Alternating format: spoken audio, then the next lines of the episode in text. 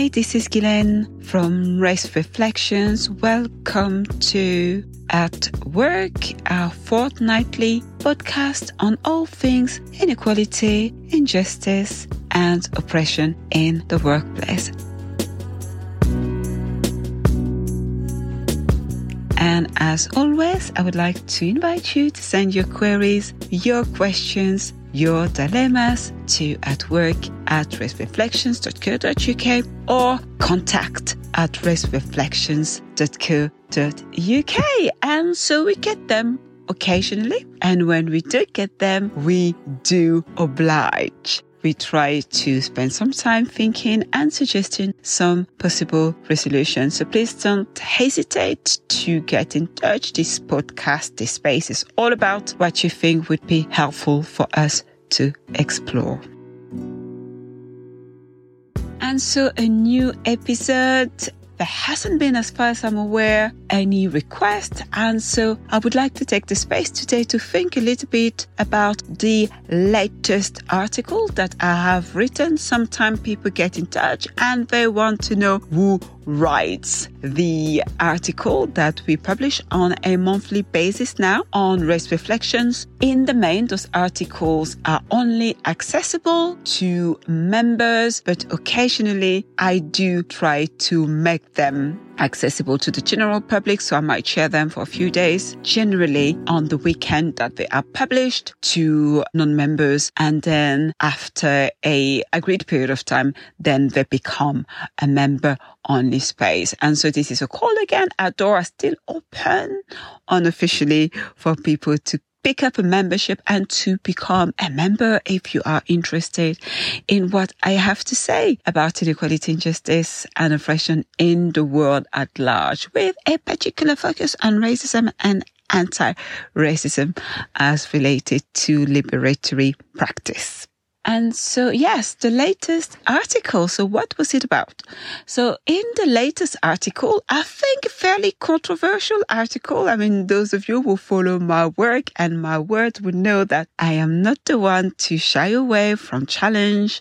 I am definitely not the one to shy away from controversy, but I do not do controversy for controversy's sake. I do controversy when I do think that there is an important issue, there is an important matter that we need to think about together, that we need to reflect on, and perhaps because of sensitivities, we are stopping ourselves, we are self-censoring when it comes to addressing the issue or the matter. And so, yes, I'm quite frank and direct. And so if you know me and if you know my work, you will know that I tend to say things as I say them and I tend to speak the truth as I see it. And indeed, it has occasionally landed me in trouble, particularly in this country. But nonetheless, what was the latest piece about? So the latest piece was on what I call the normalized sexual harassment of black women. So in the latest article, I argue that there is a form of racialized and sexualized harassment that goes on in workplaces within most institutions and that targets black women and that is enacted by white women. So what I am saying is that there is a form of harassment that we do not want to see, that we do not want to speak about, but nonetheless affect the work lives of black women.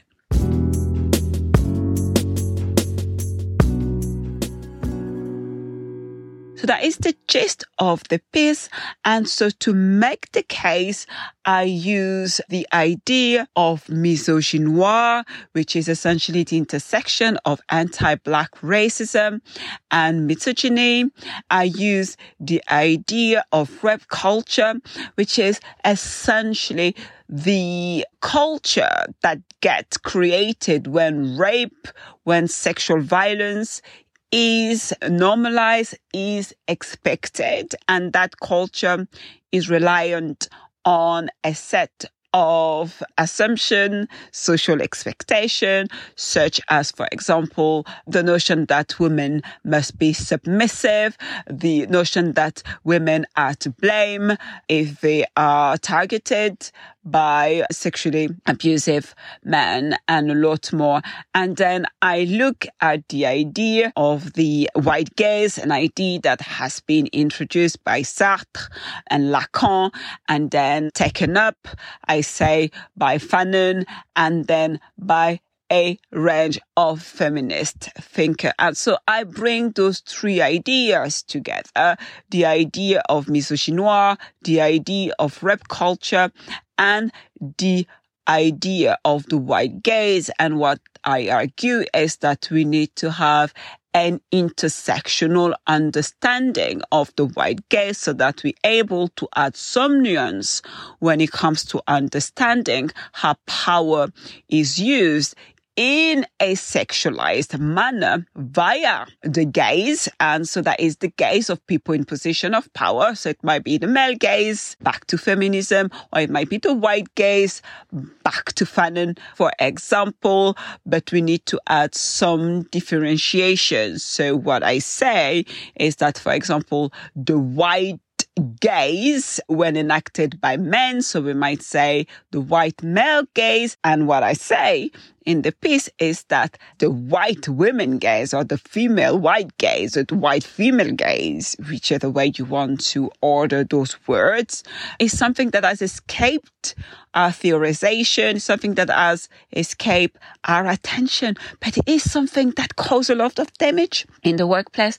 And it is something that really affects the working life, as I said, of black and brown women, particularly black women who are sexualized and hypersexualized a particular way.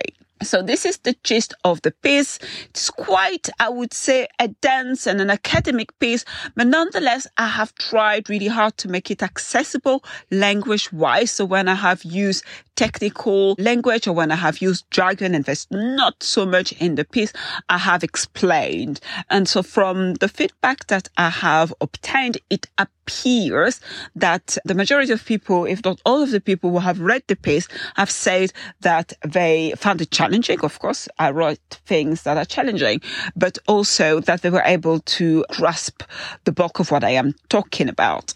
And the bulk of what I am talking about is that I, I say that this form of normalized harassment, and I use more or less the Equalities Act definition of harassment, which is conduct that is unwanted, that so therefore that you do not consent uh, to, and that has the purpose or effect of violating your dignity or creating a hostile environment for you that degrades, that humiliates or that makes you feel intimidated. So essentially, this is what I am using as the framework of sexual harassment. That's not to say that is the best framework. I'm always transparent in saying there's always other ways to think about things and to conceptualize and formulate phenomena, right? But we do need to start somewhere. And so I've started with that definition, which I think is broad enough to make the case, but is also helpful because in the workplace, then that would tap into not only issues to do with equality legislation. And so if we say to organization, hang on a minute, this is a high risk situation here. This is a high risk behavior that's not getting attention and, and that is likely to be in breach of the Equalities Act, then I suspect many people in position of leadership are likely to pay attention.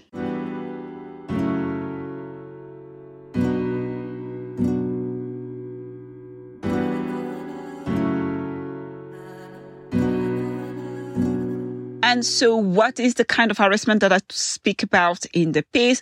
I'm talking about the white female gaze. I'm talking about, for example, breach of bodily boundaries. So when people are touched, they hear, a touch or mess with. I'm talking about stares. I'm talking about question, often framed as curiosity, sexual curiosity around, you know, what it is like to have sex with black men. How do black men perform?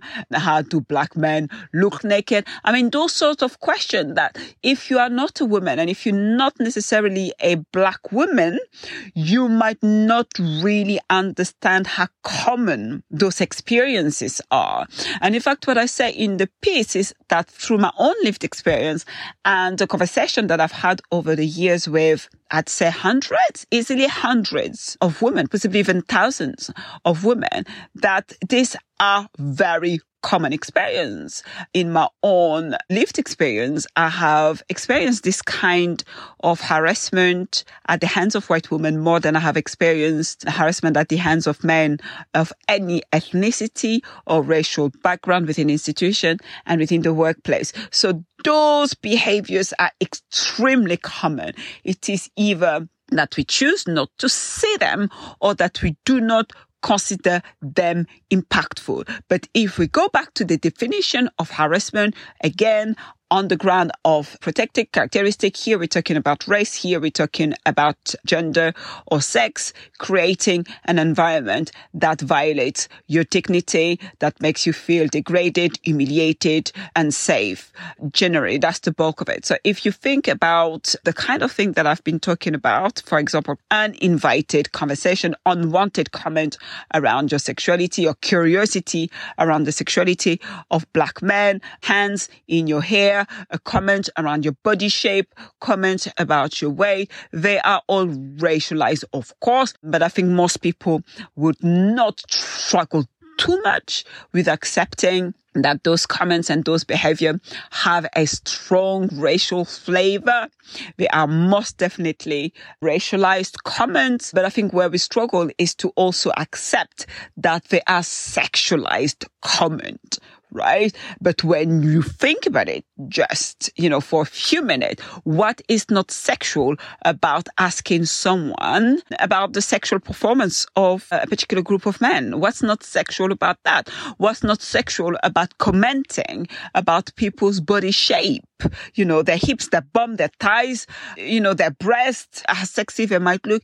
What's not sexual there? I think the reason why, as I say in the piece, we struggle with that is because the quotation mark perpetrators, the subjects of those behavior are women.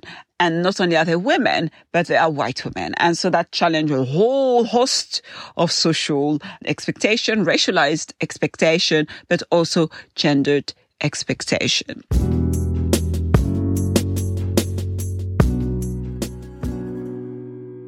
And so yes, what can we do? I think what I really want to leave you with is, I guess, for you to think, maybe to rethink what we mean by sexual harassment because of cis hetero patriarchal uh, norms. We tend not to want to accept that women, and indeed white women, are capable of enacting sexual violence, right? In our mind, in the popular culture, the typical sexual offender or sexual transgressor is a cis heterosexual man. Now, of course, number don't lie. And so I do not want to question the reality that most sexual offenders, sex offenders are men that is not something that is up for debate. And I do not want to also deny the fact that when we are talking about sexual violence, we cannot take power out of the equation. And so there is a level of power that is uh, gender in the case of, you might say, general conversation around sexual abuse. But what I'm inviting people to do, and particularly people in the workplace to also do, is to connect to the idea of racialized power because there is a level of power that is not necessarily grasped and not necessarily named between white women and black women. And this power might not be gendered, but it is racialized. And within institution, in addition to being racialized, there is a level of asymmetry that is often to do with seniority and hierarchy within the workplace. So you must definitely have a power asymmetry. That means that this kind of enactment, however sexualized and racialized they are, are grounded in unequal power. And that is, I would argue, the foundation of sexual violence and indeed harassment. And so, yes, open your eyes. If black women feel safe, they will speak about their experience. It's important that we speak about bodily and embodied uh, boundaries. It's important that we understand why they matter, have a link to issues of equality, have a link to the reproduction, therefore, of inequality and injustice. And particularly in our present context, the repetition of misogynoir tropes and anti-black constructions.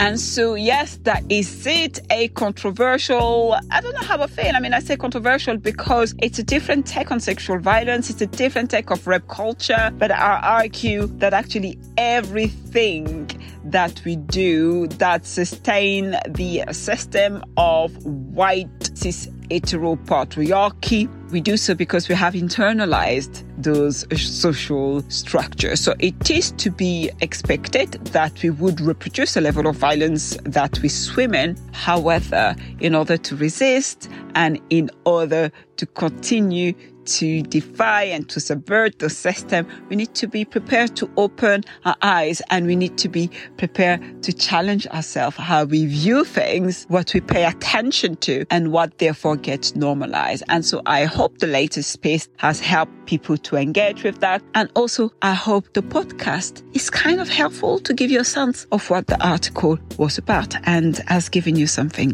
to think about. Okay, well, please send me your comments, your questions, your queries, new material. Do you have something to say about what I call the normalized sexualized harassment that black women experience? Please get in touch, get in touch. I'm quite certain, actually, I'm very confident that this experience is quite common. And so that is it. I'm leaving you to do some reflection, take some action, and until next time, please take care.